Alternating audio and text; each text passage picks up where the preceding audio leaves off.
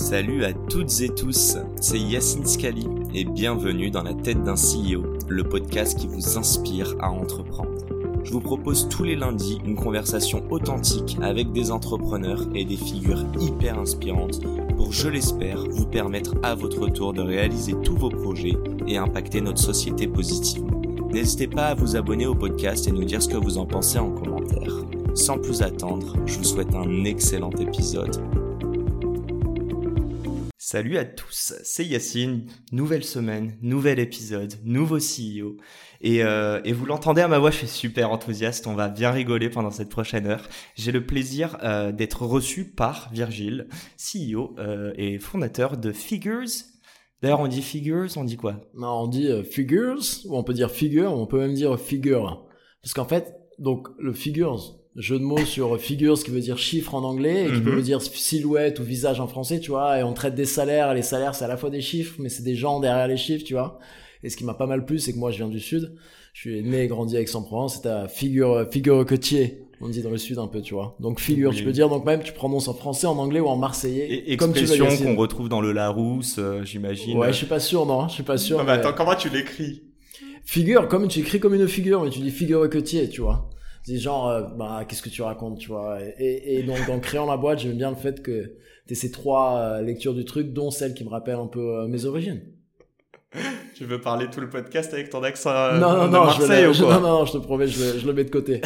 je, reste un peu plus souple maintenant. Bon, intro très décontracté, mais euh, vous l'avez compris, je suis encore une fois donc avec Virgile, CEO de Figures. Comment vas-tu Virgile?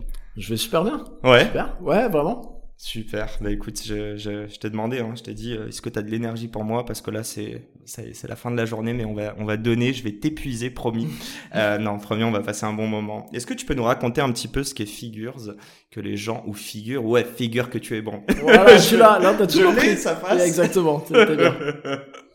ouais, est-ce que tu peux nous dire un petit peu, euh, c'est quoi ta boîte pour Ouais, que- bah, Figure, ce qu'on fait, euh, Figure, on aide des entreprises à positionner leur politique salariale. Donc, souvent, on aide des entreprises à savoir quels sont les vrais salaires du marché, Mhm. par poste, par localisation, etc. Et à comparer leurs propres salaires avec ceux du marché. C'est-à-dire qu'en plus, on va analyser les, les données de salaire des entreprises et leur dire attention, euh, ton équipe marketing, elle est plutôt pas mal payée, mais ton équipe finance et ton équipe dev sont plutôt en dessous du marché. Même, on va descendre au niveau de chacune des personnes. Attention, telle personne chez toi, vraiment en dessous du marché, donc à tout moment, on peut se faire débaucher par des boîtes euh, hautes, parce qu'en tant que head of marketing d'une boîte de 50, 60 personnes, euh, alors, euh, la personne est payée 60 000, alors que la moyenne du marché, c'est plus 85 000.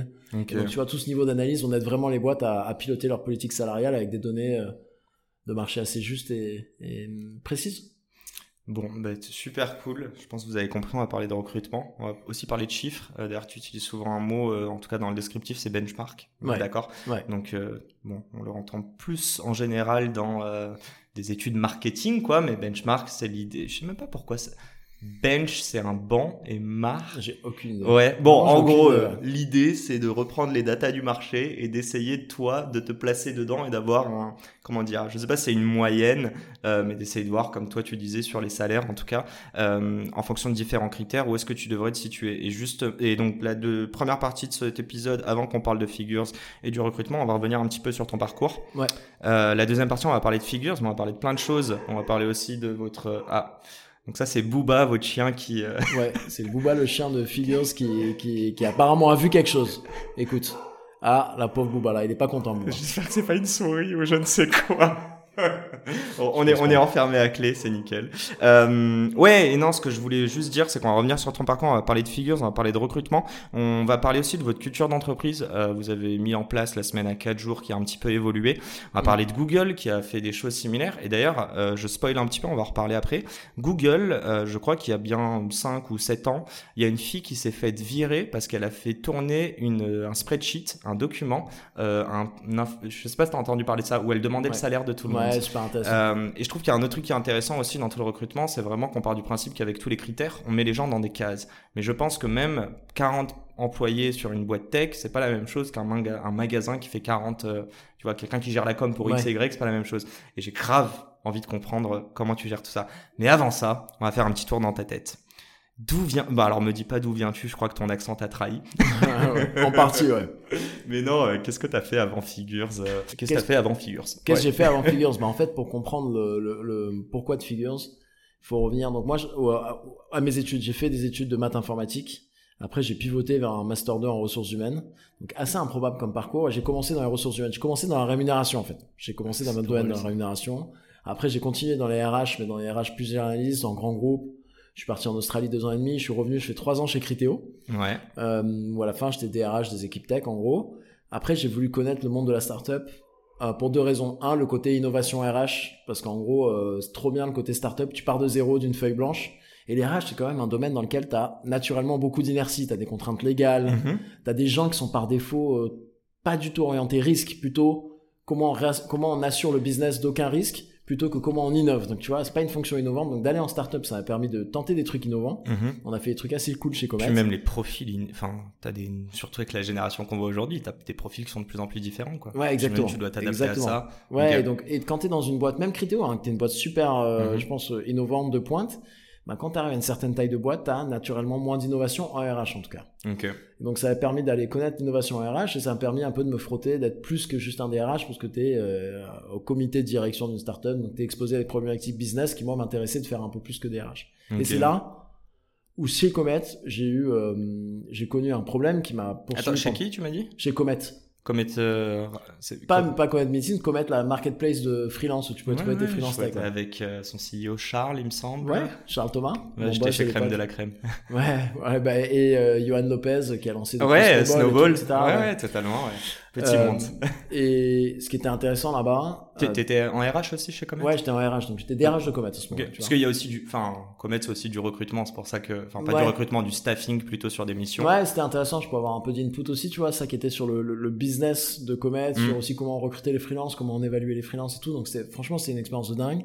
Entouré d'ex et de futurs entrepreneurs, donc vraiment baigné dans le monde de l'entrepreneuriat. Moi, je me disais que j'allais jamais être un entrepreneur. Je m'étais dit, je suis fait RH, en fait, t'es là pour soutenir des, des, des entrepreneurs, t'es là pour soutenir des patrons. J'étais là pour soutenir un Charles, mais pas pour créer ma boîte. Mais en fait, quand tu baignes dans ce monde-là, déjà, tu te dis, ok, c'est peut-être possible. Un, tu vois, ça a changé mon mindset sur c'est peut-être possible. Et deux, bah, j'ai rencontré un truc que j'avais envie de corriger, qui était, pendant deux ans là-bas, j'avais pas assez de données de marché, tu vois, je le disais en entrée, j'avais pas de données de salaire. Et donc, à un moment donné, j'ai dit, ok, Yacine, je dois te faire une offre, tu vas être senior product manager chez moi, je te donne 70 000 Allez. euros. Et toi, tu vas me dire, mais non, mais c'est pas 70 000, c'est pas assez, le marché, il est à 85 000 euros. Hmm. Et, euh, et moi, je vais dire, bah non, il est à 70 000, je connais le marché. Toi, tu vas dire, bah non, moi aussi, je le connais. Ou En fait, vous cop- aviez pas un benchmark de référence côté Aucun. candidat ou côté euh, recruteur. Ok. aucun de fiable. Donc, c'était des négociations sans fin. Ouais, et en fait moi, j'avais de demandé à, voilà. Donc, c'était vraiment une perte de temps dingue. Et j'avais demandé à mes copains, copines des RH, pouvez me dire combien vous payez vos senior product managers, je dois faire une offre. Et à chaque fois, c'était pareil, je perdais un temps fou. Et ils Donc- veulent te dire d'ailleurs, eux De quoi, pardon? Est-ce qu'ils veulent te dire combien ils les Pas payent tous. Non, pas tout Ouais. le monde. Et Ou en il n'y a plus, pas tendance à grossir le chiffre pour Bah voilà. faire genre alors Bah que... non, mais ça se trouve, ils vont dire, je le grossis pour dire je les paye bien, ou alors je les baisse pour que toi, tu montes pas les tarifs du marché. euh, Enfin, tu peux pas savoir, quoi. Ouais, en gros, ok. c'est- c'est- elles sont pas fiables, ces données. Et donc, c'est là où il manquait ce tiers de confiance pour dire, non, c'est ça les données de marché, tu vois. Hmm. Et c'est ça que j'ai essayé de créer en, en- j'ai essayé ça que j'ai essayé de créer en lançant Figure. Et au début, c'était, euh, au début, je suis allé voir une douzaine de boîtes de l'écosystème où je connaissais les DRH, j'avais cette chance de connaître les DRH. Je suis allé voir, je dis, vous avez pas ce même problème? Ouais. Bah, est-ce que vous voulez pas qu'on essaie de corriger ça? Et tu vois, euh, ouais. Est-ce que vous êtes prêt à me confier vos données de salaire de vos employés, à me payer un peu? Et, je vais vous créer. Il y a un ouais quand même ou pas là? Ouais, ouais, là, il y a un ouais. Et il il est ouais. ouais direct? Bah, ça. On va il y en a reparler qui ont un dit, petit peu de suis pas la... confiant. Ouais, de la Non, tu vois, il y en a qui ont dit, bah, construis ton truc, on verra. Ouais. Mais ce qui, ce qui a aidé, c'est que j'avais, euh, j'avais ce réseau de DRH qui faisait confiance, qui avait ce problème-là, et qui ont joué le jeu. Et tu vois, dès le début, j'avais euh, Spendesk, euh, Conto, je crois Mano Mano, Dashlane. Donc, tu vois, des jolies boîtes qui ont fait que, à partir du moment où eux ont joué le jeu, Mhm. à partir du moment où j'ai sorti la première version de Figure, Figure, la neige. première version, c'est un spreadsheet. Hein. C'est un spreadsheet euh, de données de salaire agrégées, anonymisées, qui disait, OK, bah, un senior product manager, si je reviens sur mon exemple, Mhm. c'est peut-être pas 70, peut-être pas 85, hein, c'est peut-être 74. Voilà la médiane du marché, d'après Figure officiellement. Médiane ou moyenne? Bah en fait on mettait les deux, mais ce qui est Ouais, souvent on se base sur la médiane parce que tu peux, sinon tu peux te faire biaiser au niveau des chiffres, mais c'est plus la médiane qu'on utilise. Mais en tout cas, on affichait les deux. Hein. Mais en tout cas, on avait cette première version de voilà les données de marché d'après Figure. Euh, officiel et avec des jolies boîtes qui ont participé. Et là, ça y est, la machine a commencé à se lancer. Mais c'était un spreadsheet. La première version de Figure, pendant 4-5 mois, c'était un spreadsheet. Je vendais l'accès à ce spreadsheet. J'ai grave envie de repasser là-dessus. Euh, quand tu dis que ta de... première version c'était un spreadsheet, j'espère que tu avais mis des sécurités pour pas que les gens puissent modifier les cases déjà. Non, et voilà, ça, je l'avais Ça fait. c'était safe. Mais les gens pouvaient la télécharger. Et tu vois, ce qui est très marrant, c'est qu'on va revenir sur le, peut-être l'histoire de Figure après, j'imagine. Ouais. Mais encore, il y a deux mois, il y a des gens qui me disaient, ah tiens, euh, ouais, ouais, il y a des gens qui utilisent encore ton spreadsheet de euh, novembre 2021. Parce que ça, c'est octobre 2021. Tu vois Ah, putain, ça allait vite. quand. Octobre 2020, pardon. Donc novembre Ok. 2021, euh, dans novembre 2020, il y avait des gens qui utilisent ce spreadsheet qui date d'il y a deux ans, où il y avait 20 boîtes dedans qui avaient joué le jeu. Et deux, deux ans plus tard, corrige-moi si je me trompe, à la rentrée, vous avez réalisé donc une deuxième levée de fonds euh, Ouais. qui avoisine les 7 millions. Vous êtes donc une grosse quarantaine de collaborateurs Ouais. euh, répartis dans plein de pays, Ouais. dans plein de villes, avec plein de langues. Ouais, exactement. On Ouais, parler aussi. de tout ça. Juste une petite question. Moi, il y a un truc qui m'a qui m'a titillé. En fait, je crois que c'est ta première phrase. Tu m'as dit que tu venais d'un background euh, ingénieur Ouais. et direct t'es allé en RH. Hmm. T'es capable de, tu vois, de, de prendre du recul et de te dire, mais qu'est-ce qui t'a drivé? Et est-ce que t'étais le seul ovni en RH à avoir fait des maths concrètement avant? Ouais, j'étais le seul. Et, euh, franchement, j'en ai pas croisé euh, beaucoup depuis.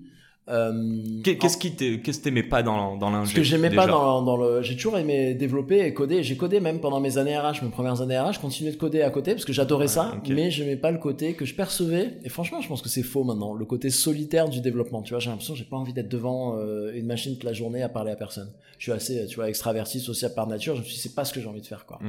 Et mais c'est marrant parce qu'il y a un autre univers où je dis bon ben tu vois je le fais quand même et en fait c'est pas un job de dev forcément si solitaire que ça selon comment tu le fais où j'aurais pu finir je me dis toujours que la carrière plus naturelle que j'aurais pu avoir c'est genre product manager alors Ok. ce background un peu dev mais avoir un côté un peu euh, aller peux faire le business parler tampon au- avec tout le monde. Voilà, ouais, exactement. mais donc à ce moment-là je me dit maintenant je suis pas fait pour faire ça et quelqu'un m'a dit et vraiment j'étais paumé je dis mais je sais pas ce que je vais faire et quelqu'un m'a dit d'école?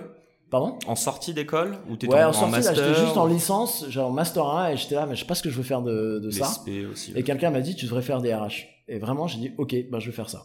Et tu t'es dit, euh, cette personne qui t'a dit ça, t'es capable de, de voir, euh, tu vois, quelques années plus tard, qu'est-ce qu'il a perçu en toi qui ferait qu'il y aurait un fit sur l'URH Non, c'était le côté, en fait, c'était quelqu'un avec qui je faisais, euh, tu vois, c'était marrant, c'est quelqu'un avec qui je faisais des colonies de vacances. J'étais animateur de colonies de vacances, il m'a dit, non, mais en fait, t'as as cette capacité à créer du lien entre les gens, donc les RH, c'est fait pour toi. Alors que les RH, c'est pas vraiment ça, en fait. Donc, tu vois, ça m'a poussé pour les RH pour une mauvaise raison. hein. C'est pas Géo de Club Med, un RH. Hein. Ouais, non, mais je, je- Donc- Et on va parler du métier de RH. Ouais, aussi, voilà. Et donc, tu vois, Très particulier. mais moi, j'étais paumé et quelqu'un m'a dit, c'est ça ton chemin? J'ai dit, ok, ben, ce sera ça mon chemin. Et donc, j'y vais. Je, je suis désolé, je rigole, mais je dois être honnête, quoi. En fait, ce que vous ne vous ne voyez pas, les auditeurs, c'est que Virgile me parle et que dans fond, donc on a euh, sa team en train de boire et de faire des mimes. Je comprends rien à ce qu'ils font depuis tout à l'heure, mais c'est très très drôle. Mais du coup, revenons à nos moutons. Euh, donc ouais, super clair. J'aimerais parler justement de la fonction RH. Euh, une chose est sûre, euh, dis-moi si je me trompe encore une fois, mais on l'a dit plusieurs fois dans mon podcast, c'est que c'est potentiellement dans euh, la vie d'une entreprise, c'est une des premières raisons pour laquelle une boîte va cracher. C'est surtout là où il y a le plus gros risque et ça coûte très cher. Et quand on dit ça coûte très cher, c'est qu'il y a les recherches, les entretiens, mais il y a aussi toujours une zone de risque, euh, une zone d'ombre, pardon, avant que la personne monte en compétence et soit opérationnelle. J'ai un peu deux questions dedans. Euh... Ouais, je ne sais pas si c'est des conseils pour le recrutement, mais dé- déjà ma première question est simple. Est-ce que tu estimes que tous les RH qui sont sur le marché, qui plus est, là je vais parler en start-up, Ouais. on n'est pas formé RH, on est des cofondateurs, des entrepreneurs, etc. Pourtant on se retrouve à faire cette fonction-là. Ouais. Euh, ouais, est-ce qu'il n'y a pas justement une sorte de, de gap à ce niveau-là, de pratiquer un métier qu'on ne connaît pas, alors qu'on le fait sur tous les autres, hein, je veux dire que ce soit manager, product, etc., t'apprends sur Ouais. le tas. RH, c'est quand même très touchy. Ouais. Euh, donc c'est, disons, un peu ma, ma, ma première question. Et, euh, et ouais, dans les métiers de RH, euh, est-ce que l'argent, c'est le plus important Et j'ai envie de mettre un astérix sur aujourd'hui versus avant? Hmm, Donc t'as ouais, deux questions différentes. Si je prends ta première, super intéressant ce que tu dis parce qu'en effet, quand tu reprends le rôle de cofondateur euh, d'entreprise, etc. au début, on te dit ton premier rôle c'est de fédérer l'équipe. Mm. Bon, c'est de chercher du financement, mais ensuite c'est de fédérer l'équipe et d'être de recruter, de staffer, surtout pour des boîtes tech dont euh, le succès passe par recruter des talents quoi. Mhm. En gros, les assets d'une boîte tech, c'est des talents, c'est les gens quoi. C'est Ouais, pas des sûr. usines, c'est pas des bâtiments, c'est pas et donc en fait ouais, une grosse partie de ce boulot là, il est fait il est fait, c'est du boulot de ressources humaines, d'être capable de faire un peu du leadership, du recrutement, etc. Et je pense qu'en effet, la plupart des gens sont pas formés à ça. Mais moi, ce que je vois d'un énorme changement depuis quelques années, Ouais. euh, en tout cas depuis le moment où je me frotte un peu à la startup nation entre guillemets d'il y a 5 5 6 ans, euh, c'est que de plus en plus d'entrepreneurs le réalisent et veulent se former tôt.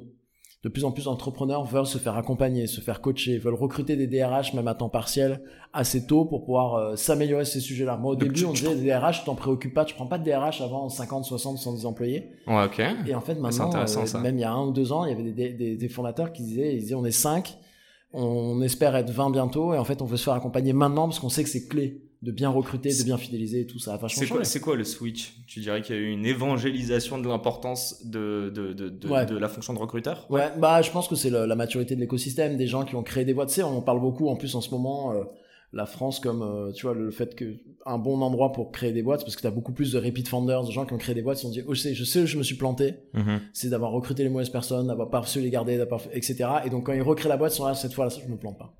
Et tu vois dans les leçons qu'ils ont apprises c'est mettre l'importance sur ça euh, le plus tôt possible, sur la culture d'entreprise, sur la manière de recruter, etc. C'est on va parler. Mais je trouve ça cool. Et d'ailleurs, euh, c'est une mini parenthèse, mais c'est quand même la fonction de aussi de ce podcast, c'est d'avoir, tu vois, le retour de plusieurs entrepreneurs et pouvoir mettre la lumière sur euh, peut-être certaines problématiques. Je sais pas si ça décantera dans quelques années.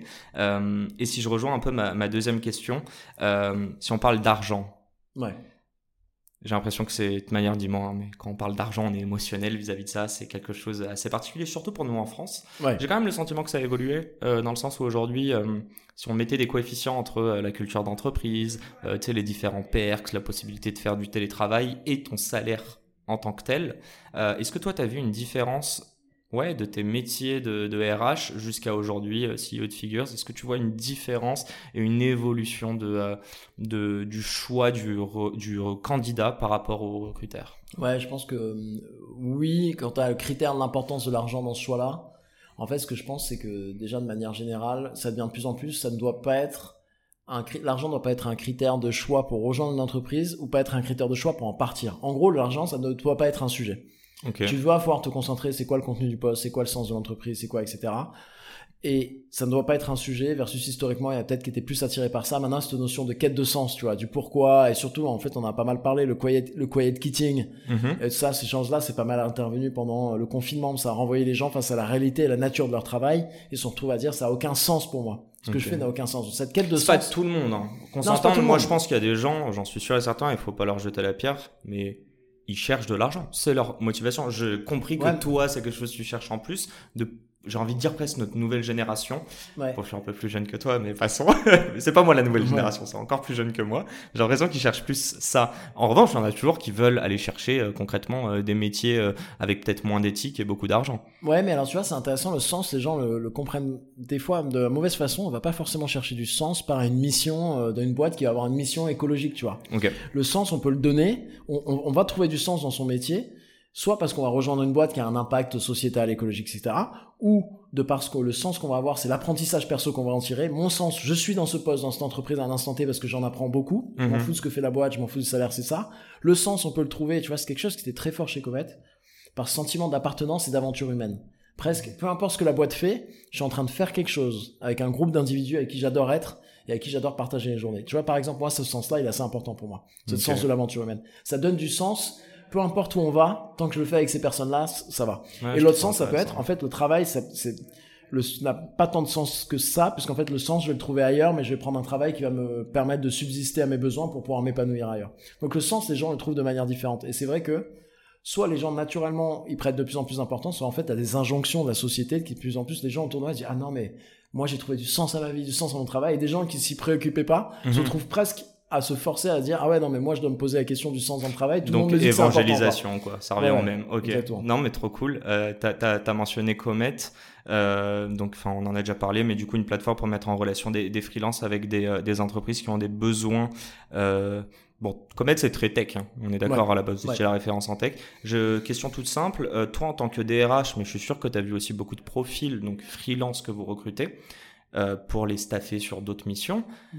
C'est quoi la différence? C'est quoi la différence entre quelqu'un qui rentre en CDI et quelqu'un que tu essayes de staffer euh, un freelance? Tu as moins cette notion de long terme, mais est-ce que vous cherchez les mêmes choses? Alors, déjà, je pense à. C'est peut-être de moins en moins vrai, que ça se démocratise, mais il y avait une forme de, à l'époque, euh, et encore un peu, le, freelance, c'est quelqu'un qui va donner du sens à son travail par potentiellement la liberté qu'il va avoir via ce statut de freelance. Tu vois, c'est important. Et le choix, quoi. Ouais, voilà, et le choix de mhm. travailler quand il veut, où il veut, etc. Euh, versus quelqu'un en CDI qui a peut-être cherché autre chose. Donc les gens ne le font pas, font du freelance avec une vraie intention. C'est un vrai choix fort de se dire je me mets en freelance. Et donc tu vois, comparé à du CDI. Et pour la boîte, ce qui est vachement intéressant, c'est qu'historiquement, c'est très séparé. Tu avais des employés, tu avais un monde avec les freelances. Bon, déjà, tu avais des risques juridiques, que si tu traites des freelances comme des employés, tu as des risques de requalification, etc.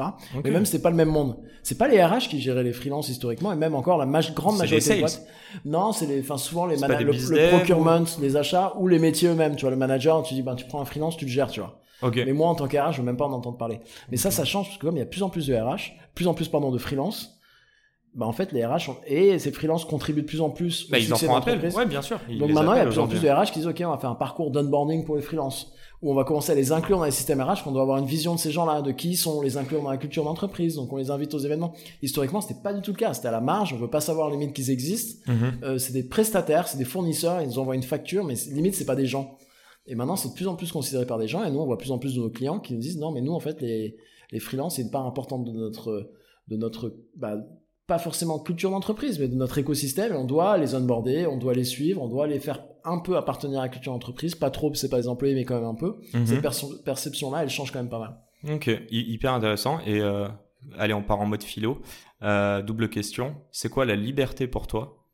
Oula. Et Attends, tu vas comprendre vers quoi je tends. Euh, beaucoup disent aujourd'hui, bah, je, je sais pas si tu l'as dit là, mais que les freelances vont chercher de la liberté dans leur métier. Sauf qu'aujourd'hui, bah, les CDI, euh, il y a le, la quête de sens, il y a le bien-être au travail. Et en réalité, euh, on dit beaucoup que l'entrepreneur est libre, mais dans une prison dorée. Je sais pas si tu partages ça. Donc c'est un peu, là j'essaie d'opposer, c'est très compliqué, mais euh, CDI, enfin salarié, freelance et presque entrepreneur. Est-ce que tu trouves que, si on parle de liberté, est-ce qu'il y en a un qui l'a plus que l'autre? Ouais, c'est, en effet, elle est forte ta question parce que tu peux la prendre de manière euh, générale et dire ouais, euh, en effet, entrepreneur, freelance, t'es vachement libre, beaucoup moins que, beaucoup plus qu'un CDI, mais en fait au CDI, euh, donc, quand t'as un certain taux d'employabilité, tu peux partir du jour au lendemain, poser ta démission, bah partir, etc. Et en tant qu'entrepreneur, non, au bout d'un moment, et surtout quand t'as levé des fonds, t'as plus de degré de liberté, tu dois rendre des comptes. Mais même quand t'as pas levé de fonds, à un moment donné, tu rends des comptes à d'autres personnes. Tu dois rendre des comptes, la boîte dépend en partie de mhm. toi à des salariés, à des fournisseurs, etc. Donc le degré de liberté, ouais, je pense qu'il est presque plus faible, même ça peut paraître paradoxal. C'est paradoxal, ouais, que des salariés. Et freelance, je crois que c'est encore assez vrai. Hein. La plupart des freelances, ils, ils font ça pour ça, pour ce choix de travailler. Et c'est un peu ce qui nous porte, qui nous animait quand même pas mal chez Comet. Mm-hmm. Ces gens, tu vois des gens qui euh, mettent la liberté dans le principe fondamental de leur travail. Je veux pouvoir choisir où je travaille, avec, qui je travaille si je peux, euh, quand je travaille. Et donc ça, c'est quand même assez vrai, je trouve. Ok, non mais je suis, je suis d'accord. Du coup, t'as pas vraiment dit ta définition de la liberté. Bon, je te titille pas là-dessus, mais je trouve ça intéressant parce qu'en fait, t'es en train de dire que euh, plus t'as des contraintes, moins t'es libre. Alors que paradoxalement, les gens pensent que par exemple, euh, je sais pas, même si t'es freelance, tu peux choisir tes missions. Ouais, mais par du principe que tous les deux mois, tu vas devoir aller repasser sur Comet ou sur d'autres plateformes, donc ça reste in a way une contrainte. Ouais. Passons, c'était la petite parenthèse. Euh, je ne vais même pas te faire passer un entretien d'embauche non plus, ne t'inquiète pas. Non, je rigole. Juste pour revenir un petit peu aux prémices de figure. Et c'est la fin de cet épisode. Les amis, j'espère qu'il vous a plu. J'espère qu'il vous aura inspiré. Si cet épisode vous a plu, n'hésitez pas à nous soutenir en nous mettant 5 étoiles sur les plateformes, en vous abonnant évidemment et en nous laissant des commentaires. C'est très important et ça fait toujours plaisir. Hâte de vous retrouver la semaine prochaine. Ciao